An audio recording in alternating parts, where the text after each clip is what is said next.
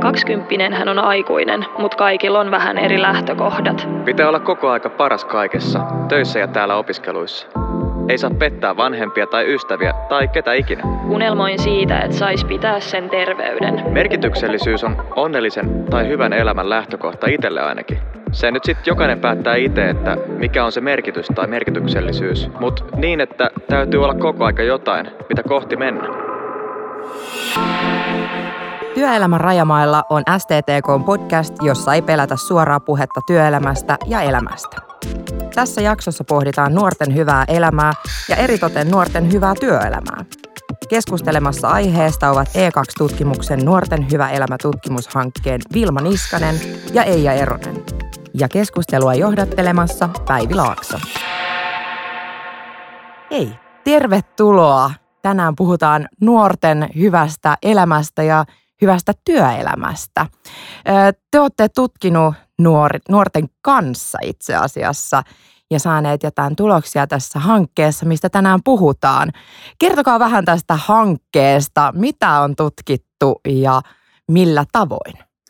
Nuorten hyvä elämä tutkimushankkeessa tarkasteltiin hankkeen nimen mukaisesti nuorten käsityksiä hyvästä elämästä sekä tällaisella valtakunnallisella kyselyllä että sitten ryhmähaastatteluilla. Ja kohderyhmänä oli 20-29-vuotiaat nuoret. Näihin ryhmähaastatteluihin osallistui kauhean laaja skaala erilaisia eri taustaisia nuoria. Meillä oli ammattikoulussa opiskelevia ja ammattiin valmistuneita nuoria, sitten korkeakoulussa opiskelevia nuoria, tukipalveluiden piirissä olevia nuoria, maahanmuuttajataustaisia nuoria ja myös fyysisesti vammaisia ja toimintarajoitteisia nuoria. Ja tämä tutkimus toteutettiin osallistavalla otteella, eli tarkoittaa sitä, että tutkimuksen kohteena että tutkimuksen tekijöinä oli nuoret aikuiset. Eli tässä tausta-ajatuksena on se, että nuoret itse pääsi vaikuttamaan tähän tutkimuksen tekemiseen ja perustuu sellaisen ajatuksen, että nuorilla itsellään on myös tietoa ja sitä hyödynnettiin myös tutkimuksen rakentamisessa. Ja tosiaan meitä työskenteli neljä tutkimusassistenttia tässä hankkeessa, lisäksi viestintä vastaava gradun tekijä ja kuusi meistä tosiaan kuului tähän tutkimuksen kohderyhmään. Ja tosiaan pystyttiin testaamaan toisillamme näitä kysymyksiä ja miettimään, että mikä tätä ikäryhmää puhuttaa. Ja tämän tutkimuksen osallistavuuden lisäksi me kehitettiin myös erilaisia muita osallistavia menetelmiä tässä hankkeessa. Eli me pyrittiin saamaan nuorten ääni kuuluviin mahdollisimman laajasti tämän hankkeen aikana. Ja perustettiin muun muassa tämmöinen kuvakampanja, jossa nuoret aikuiset lähetti kuvia siitä, mikä heille tuottaa, mikä heille antaa iloa ja, ja antaa voimaa, voimaa elämässä. Ja lisäksi sitten meillä oli tämmöinen nuoret lähettiläät konsepti, jossa me kutsuttiin nuoria aikuisia sitten ideoimaan tätä tutkimusviestintää myös meidän kanssa ja tehtiin siitä nuorten näköistä yhdessä. Siinä jo vähän tulikin sitä, että miten tämä nuorten osallistaminen ja mukaan ottaminen on näkynyt tässä niin kuin hankkeen edetessä ja tuloksissa. Sanoit siinä, että on, on niin kuin todella osallistuttu, mutta oliko niin kuin tavallaan siinä jotain eroavaisuutta, että jos aikuiset olisi vaan tehnyt kyselytutkimuksen ja nuoret olisi vastannut, niin onko siinä jotain niin kuin todella isoja eroja, että osallistettiin? Joo, siis kun mietitään osallisuuden mahdollistamista ja osallisuuden edistämistä, niin kyllähän sillä on myös tutkimuksen laatua, parantava vaikutus tai on parhaimmillaan. Kyllä mä näkisin, että tässä kun mietitään sitä ensinnäkin, että mistä me saadaan nuoria haastatteluihin, niin se, että kyllä nuorilla itsellään siitä on parempi tieto. Sitten toinen juttu, että mitä nuorilta kannattaa kysyä ja miten nuorilta kannattaa kysyä – tässäkin asiassa kyllä se, että nuorilla itsellään on siihen paljon sanottavaa. Ja ajattelen, että me voidaan tehdä parempia haastattelukysymyksiä ja sellaisia kysymyksiä, mitkä resonoi nuorten maailmaan, kysymällä nuorilta myös se, että mitä heiltä kannattaisi kysyä. Tota, millaisia hyviä asioita nousi sitten esiin tässä niin kuin hankkeen edetessä ja tuloksissa? Siis se, että nuoret saa onneksi ja ilahduttavasti iloa ja voimaa elämäänsä kauhean monenlaisista eri asioista näinäkin aikoina ja sinäkin aikana, kun tämä tutkimus tehtiin, jolloin kuitenkin oltiin aika tämmöisessä kriisiajassa ja kriisiilmapiirissä.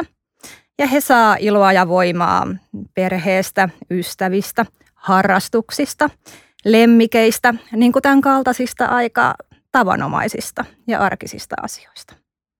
Kyllä, nimenomaan. Niin kuin eräs haastateltava taisi kuvata tuolla haastattelussa, että ei niinkään haaveilla, että oltaisiin supersankareita tai, tai niin kuin haaveilla, että saataisiin kuu taivaalta, vaan ihan tämmöisistä arkisista perusasioista. Että hyvä elämä koostuu siitä, että ne perusasiat on kunnossa, on läheisiä ihmisiä ja on mielekästä tekemistä.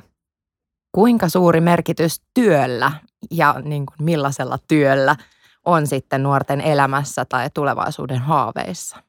Kun mietitään sitä, mitä nuoret tavoittelee omassa elämässään ja minkälaisia toiveita nuorilla on, niin kyllä se omien taipumusten mukainen työ on tosi tärkeä asia monelle.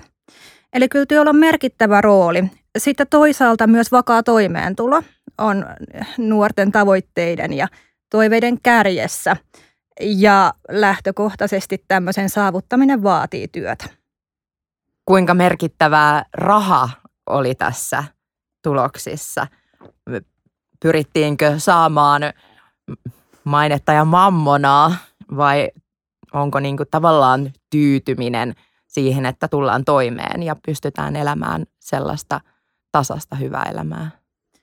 Ei mainetta ja mammonaa, vaan riittävä ja vakaa toimeentulo. Mutta kyllä se riittävä ja vakaa toimeentulo on hyvin olennainen. Sitä moni haluaa ja toisaalta siitä moni stressaa. Eli toimeentulo on nuorten tämmöinen hyvin tyypillinen huoli myös. Kyllä, ja kyllähän se vakaa toimeentulo mahdollistaa sitten näiden muiden asioiden, kuten vaikka harrastusten tai, tai ylipäätään elämän perusasioiden, perusedellytysten täyttymisen. Aivan. Ilman rahaa ei pysty tekemään ja toteuttamaan kaikkia niitä harrastuksia ja muita kivoja juttuja. Oliko jotain yllätyksiä, mitä nousi esiin, mitä ei osattu olettaa tavallaan tutkimusta niin kuin tekemään lähtiessä? No se, että kun nuorilla on varsin perinteisiä tavoitteita ja toiveita, sitä voi pitää jossain määrin yllättävänä, kun otetaan huomioon se, että minkälaista julkista keskustelua on käyty nuoresta ikäryhmästä ja miten tässä keskustelussa on esitetty sen kaltaisia väitteitä, että nuorten toiveet ja tavoitteet on kauhean suurellisia, ne on epärealistisia. näin ei ole, vaan tavoitteet on aika tämmöisiä jalat maassa tyylillä esitettyjä perinteisiä. Toisaalta täytyy sanoa, että aiemman tutkimuksen puolesta se ei ole yllättävä tulos, koska näin on ollut aikaisemminkin ja tämä on monissa tutkimuksissa todettu. Eli nämä perinteiset tavoitteet ja toiveet on semmoisia, mitä nuorilla näyttää olleen jo kauan ennen tätäkin. Jos ajattelee jotain lapsuutta tai varhaisteini-ikää, niin oli, että haluan olla joku supersankari tai mitä ikinä. Ja sitten nyt on vaan silleen, että oispa rahaa ja oispa kämppä. Mistä sitten johtuu tämmöinen kuva, että tavallaan nuoret haluaa jotain muuta kuin näitä perinteisiä perhettä ja vakaata toimeentuloa? Joo, hyvä kysymys. Tietysti paljon tässä niin kuin julkisessa keskustelussa niin kuin ei toi esille, että, että nousee tällaiset tota, tekijät ja, ja ehkä niin kuin yksittäiset tarinat ja, ja niin kuin sosiaalinen media nostaa tietysti paljon esille tällaista puhetta. Ja voi olla, että siellä sitten hukkuu se ääni, että, että mitä, mitä tässä niin kuin oikeasti, oikeasti ihmiset kaipaa. Että se ei, se ei ole, se ei ole niin kuin nimenomaan mainetta ja mammonaa, vaan että perusasiat riittää usealle. Eli uskotaan niin kuin tavallaan niitä Instagramin kiiltokuvia, joita on muutama versus massa. Kyllä. Öm, oliko sitten jotain huolia erityistä, mikä olisi niin kuin parannettavissa, jotta huolet eivät jatkuisi läpi elämän? Työpaikka, jossa on riittävä palkkataso, sekään ei ole itsestäänselvyys. Musta tuntuu, että erityisesti nuorilla on aika vähän chanceja päästä niihin käsiksi, koska työ on muuttumassa keikkaluontoiseksi. Se tulee sitten pysymään sellaisena ehkä enemmän. Jos ajatellaan näitä vakituisia hyväpalkkaisia töitä, niin se on ihan oikea asia, mistä pitäisi olla huolissaan. No kun mietitään tätä, että miten yleinen on huoli omasta jaksamisesta, niin kyllä mä näkisin, että on myös sellainen, mitä me voitaisiin lieventää ylipäätään yhteiskunnassa ja tietysti työelämässä, ehkä aivan keskeisestikin. Eli varmaan tämmöinen nuorten jaksamisen tukeminen, ylikuormittumisen ehkäiseminen, ylikuormittumisen hoitaminen. Toisaalta myös se avoin puhe siitä, että jaksamisesta moni on huolissaan. Jaksamisongelmat tuntuvat olevan aika yleisiä. Niihin voi vaikuttaa, niitä voi hoitaa ja niitä voi ehkäistä. Paljon on puhuttu siitä, että vanhukset jää yksin, mutta kokevatko nuoret yksinäisyyttä? Ainakin nuoret on huolissaan siitä. Tämä noin kolmannes nuorista nimesi yksinäisyyden omaksi huolen aiheekseen. Se on mielenkiintoista miettiä, että miksi näin. Voisi olettaa, että tämä pitkä koronapandemian aika ja pandemiaan liittyvät rajoitustoimet olisi ainakin nyt tämän asian taustalla, kun tiedetään, että moni meistä, suurin osa meistä ja kaikkien meistä olisi pitänyt sosiaalisesti eristäytyä pitkäksi aikaa. Ja tässä vielä puhutaan nimenomaan ikäryhmästä, jonka keskuudessa esimerkiksi yksin asuminen on varsin tyypillistä.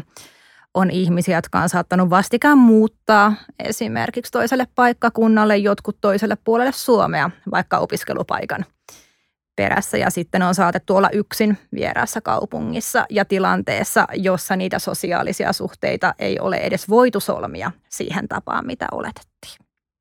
Miten tota nuoret voi henkisesti? Miten mielenterveys on pysynyt kaikkien kriisien näiden ollessa päällä, niin miten se on pysynyt kasassa?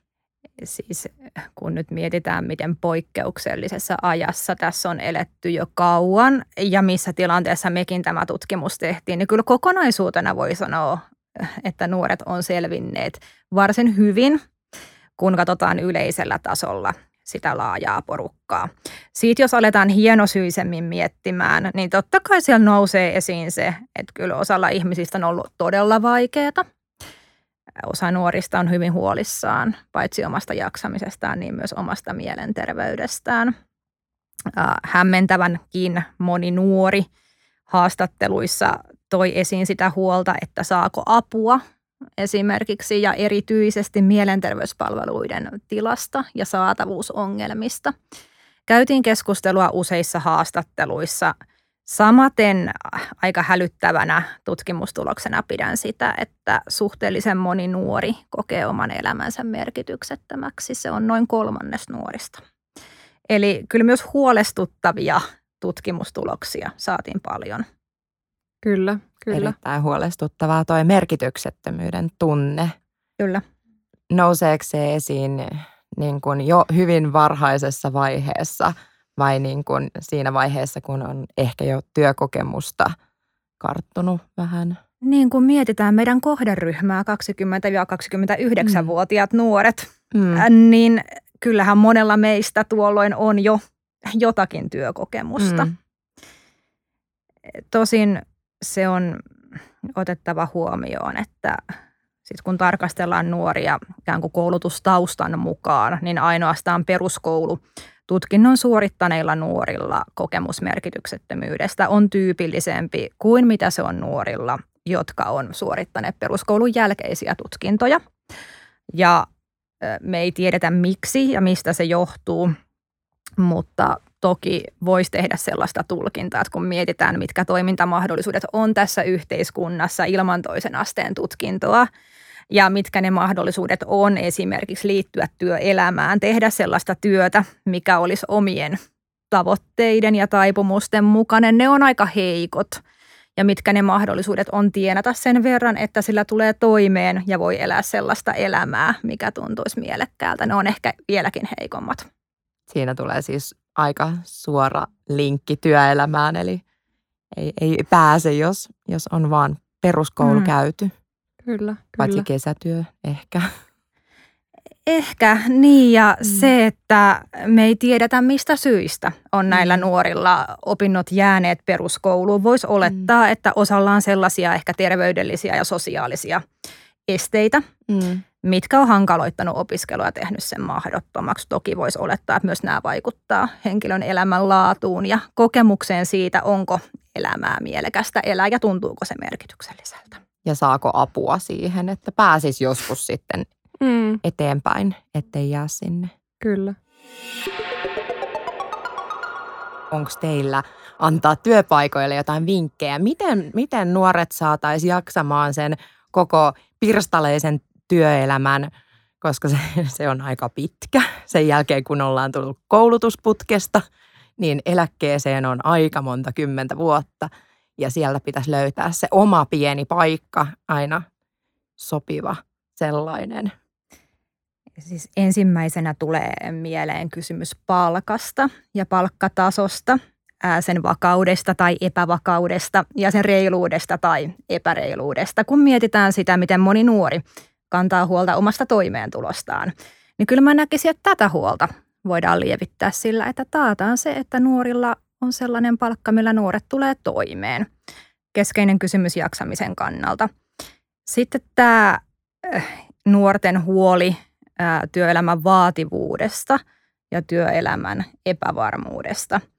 Kyllä mä näkisin, että kauhean tärkeää on se, että työpaikoilla kuunneltaisiin nuoria, keskusteltaisiin heidän kanssaan, kysyttäisi säännöllisesti sitä, kuinka kuormittuneeksi he kokevat itseensä ja luotaisi semmoista keskusteluyhteyttä ja sellaista luottamussuhdetta, että näitä huolia myös aidosti voitaisiin tuoda esiin ja uskallettaisiin tuoda esiin.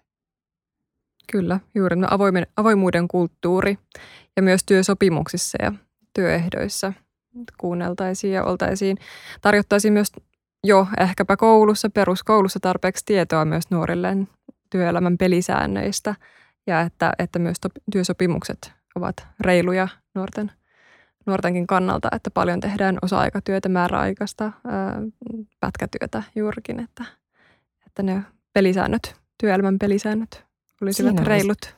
Olla aika hyvä ratkaisu, että otettaisiin sinne peruskouluun ja tota, työelämätietoutta lisää. Se on erittäin tärkeä osa. Meillä on sttklla työelämään.fi, jossa nimenomaan pyritään tähän antamaan sitä tietoa just näistä työsopimuksista ja tesseistä ja vesseistä ja kaikesta, mikä liittyy työelämään ja sinne astumiseen. Te sanoitte tuossa aikaisemmin, että hankkeessa on ollut mukana – erilaisia ryhmiä. On ollut maahanmuuttajataustasta, on ollut fyysisesti vammasta, niin tota, nousiko sieltä jotain erityistä elämään ja työelämään liittyen, mitä pitäisi parantaa tai oliko jotain tiettyjä huolia?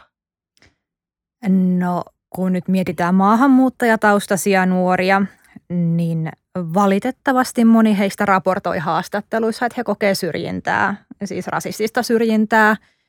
Sitten ikävä kyllä myös näiden fyysisesti vammaisten ja toimintarajoitteisten nuorten ryhmähaastatteluissa nousi vahvasti esiin kokemus syrjinnästä. Eli ikävä kyllä me emme ole tasavertaisessa asemassa – vaan tämän tutkimuksen perusteella kyllä, niin syrjinnän kokemukset näyttävät olevan valitettavan yleisiä ja syrjintää kokevat sekä maahanmuuttajataustaiset että sitten fyysisesti vammaiset ja toimintarajoitteiset nuoret. Onko jotain ratkaisuja työpaikoille, työnantajille, työkavereille? Miten voitaisiin niin kuin jotenkin saada kaikki mukaan työelämään? Oh, hyviä kysymyksiä. Totta, kun varmasti tässä yksi ensimmäinen tärkeä askel on asian tiedostaminen, että meillä on tietoa, että näin on ja se, sen niin kuin ymmärtäminen. Ja eikä, ei voida sulkea silmiä siltä, että näin meidän yhteiskunnassa on, vaikka ajatellaan, että ollaan, ollaankin monessa mielessä aika tasa-arvoinen ja yhdenvertainen yhteiskunta, mutta että matkaa on vielä. Meillä on vielä tekemistä tämän asian kanssa, että oltaisiin aidosti yhdenvertainen ja tasa-arvoinen Suomi, jossa kaikilla on yhtäläinen mahdollisuus päästä työelämään ja edetä, edetä siellä. Eli tästä ehkä, ehkä hyvä, hyvä olisi pysähtyä tämän asian äärelle ja tiedostaa se ja miettiä, että mistä, mistä nämä ennakkoluulot johtuvat ja, ja rohkaista työnantajia palkkaamaan sitten eri taustaisia hmm. äh, ihmisiä töihin ja, ja esimerkiksi sitten mitä tulee vaikka näihin fyysisesti vammaisiin tai ö, toimintarajoitteisiin nuoriin nyt kun ajattelee, niin erilaisten työpolkujen mahdollistaminen olisi tärkeää ja vaikka osa-aikatyön mahdollistaminen tai että, että se voisi olla joustavaa myös se työn tekeminen, ettei kahdeksasta neljään malli Aivan. Vält- se viisi päivää viikossa välttämättä sovi kaikille, vaan että olisi niin kuin eri, eri elämäntilanteissa oleville erilaisia malleja myös työn tekemiseen. Hirvittävän hyvä niin kuin, mm. ajatus ja toivottavasti joskus päästään siihen, että saadaan kaikille jotain, jotain mielekästä löytymään. Onko tota, jotain tiettyjä asioita, kun nyt tutkittiin jälleen kerran nuoria, niin verrataan aikaisempiin sukupolviin. Niin onko jotain muuttunut radikaalisti? Se, se keskeinen tulos tulee mieleen, kun nuoret miettii itseään ja heitä vanhempia, niin he ei niin kuin sitä omaa asemaansa suhteessa vanhempiin näe ehkä kovinkaan positiivisesti. Päinvastoin suhteellisen harva heistä kokee, että he tulevaisuudessa saavuttaisi parempaa asemaa kuin nämä heitä vanhemmat sukupolvet. Kenen ehdoilla tätä yhteiskuntaa sitten rakennetaan nuorten mielestä? Mä sanoisin tuohon, että sitä Suomia ei ainakaan rakenneta meidän näköistä ihmisten toimesta, niin kuin meitä miettien. Voi tiivistää, että no ei ainakaan nuorten. Aivan. hyvien, hyvien monien muiden. Siellä on se valta- ja talouseliitti ja sitten nämä nuoria vanhemmat ikäryhmät. Mutta ei nuoret ja, ja, ja siis se, että ei ainakaan nuoret moninaisesti, kun ymmärretään, että tähän porukkaan kuuluu esimerkiksi maahanmuuttajataustaiset. Maahanmuuttajataustaiset nuoret painotti sitä, että kantasuomalaisten ehdoilla paljon enemmän ja ennemmin kuin heidän. Se on erittäin hälyttävää, koska sieltä kuitenkin sellainen sukupolvi on tulossa, joka on hyvin moni, moninainen verrattuna vaikka omien vanhempien tai isovanhempien elämään. Kyllä. Kyllä, eletään hyvin erilaisessa Suomessa kuin vaikka 50 vuotta sitten. Juuri näin. Tota, Onko jotain, mitä tälle asialle voidaan tehdä? On, pääseekö nuoret valtaan koskaan? Niin, kun tähän, tähän ei, ei halua vastata niin, että pääsevät sitten, kun he ovat vanhempia. Niin, niin. Se, on, se on yleensä se ratkaisu, että niin. odotetaan, että he kasvaa ja mm. aikuistuu ja mm. menee siihen samaan muottiin. joo, joo, emme, emme me halua ratkaisuksi sitä, että odotetaan. Kyllä me haluamme ratkaisuksi sitä, että niillä, ketkä haluavat, niin olisi mahdollisuuksia ja he voisivat niitä käyttää. Tota, kyllä mä näkisin, että se sukupolvien välisen vuoropuhelun kiihdyttäminen, vahvistaminen olisi kauhean tärkeää tässä asiassa. Siis se, että esimerkiksi jos ajatellaan vaikuttamista esimerkkinä, niin siitä kiinnostuneet nuoret pääsisivät aidosti luomaan keskusteluyhteyttä niihin ihmisiin, jotka tällä hetkellä on vallankahvassa. Eli pääasiassa heitä vanhempiin. Ja että tässä toimisi se dialogi ja myös se tiedonvaihto ja tiedon välitys. Se ehkä edellyttää myös muutoksia tai tämmöistä meidän sukupolvijärjestyksen jonkinlaista uudistamista ja murenemista. Ja tapahtunee hitaasti, mutta kyllä mä näkisin, että tämmöinen dialogin edistäminen olisi semmoinen asia, millä tähän päästäisiin. Se, että tuodaan konkreettisesti ihmisiä lähelle toisiaan, samoille työpaikoille, palkataan eri sukupolvia edustavia ihmisiä samoille työpaikoille, opitaan toinen toisiltamme. Et ei, ei mene niin oikeastaan, että tai, tai totta, kai, totta kai vanhempi sukupolvi opettaa nuorta sukupolvea jossain määrin, mutta nuorempi sukupolvi voi myös opettaa vanhemmalle sukupolvelle jotain. Että tämä, nimenomaan tämä dialogin vahvistaminen ja myös tämän tietotaidon levittäminen. Että jollakin on tämä TikTok paremmin hallussa, jollakin sähköpostit ja sitten voidaan yhdessä vaihtaa oppia. yhdessä oppia ja opetella, että sille tulisi luoda tilaa. Aivan mahtavia pointteja nyt vaan niin kuin muistiin kuulijoille. Millaisten arvojen pohjalta nuoret haluaisivat rakentaa tulevaisuuden yhteiskuntaa? No he haluaisivat rakentaa sitä ennen kaikkea tasa-arvon ja yhdenvertaisuuden varaan. Se on aivan keskeinen. Sitten ekologinen kestävyys on toinen arvo, joka vaikuttaa olevan hyvin monelle nuorelle keskeinen. Miten sitten tutkimuksen perusteella, kun katsotte, niin miten työelämän pitäisi muuttua? Tässä on jo vähän sitä tapailtukin, mutta mitä tulisi muuttua? Työelämän olisi hyvä vastata näihin nuorten huoliin ja osoittaa, että nämä huolet kuullaan ja ne otetaan vakavasti. Eli jälleen nämä tyypilliset huolet omasta toimeentulosta ja sitten omasta jaksamisesta. Et ei, ei kuormiteta ketään liikaa, maksetaan kaikille reilusti. Muistetaan se, että ei vaadita keneltäkään enempää kuin mitä voidaan kohtuudella vaatia.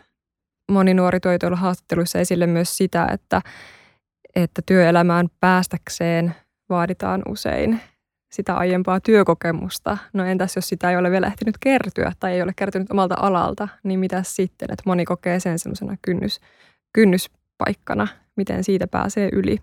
Et ehkä tässä perään kuuluttaisin myös tämmöistä ennakkoluulottomuutta ja, ja niin kuin mahdollisuuden antamisen tärkeyttä, että moni, siellä on hyviä, hyviä työntekijöitä, Kyllä. kun vaan saa mahdollisuuden ja päästä tekemään ja näyttämään ja kasvattamaan sitä omaa osaamista. Niin. Ja juuri mitä aiemmin mm. sanoit tuossa, että opitaan nuorelta mm. ja opetetaan nuorta. Mm. Eli niin kuin vastavuoroisesti. Kyllä. Ei välttämättä tarvita korkeakoulututkintoa ja viiden vuoden kokemusta alalta, jotta Kyllä. pystytään tekemään sitä työtä. Me ollaan aika kattavasti saatu nyt nuorten hyvää elämää tutkimushankkeen ja niin kuin ihan elämääkin käsiteltyä. Eli kiitos Vilma ja Eija tästä keskustelusta. Kiitos paljon. Kiitos. Työelämän rajamailla keskusteltiin tänään nuorten hyvästä työelämästä yhdessä E2-tutkimuksen Vilma Niskasen ja Eija Erosen kanssa. Työelämän rajamailla käsitellään yhdenvertaista ja oikeudenmukaista työelämää. Pysy kuulolla.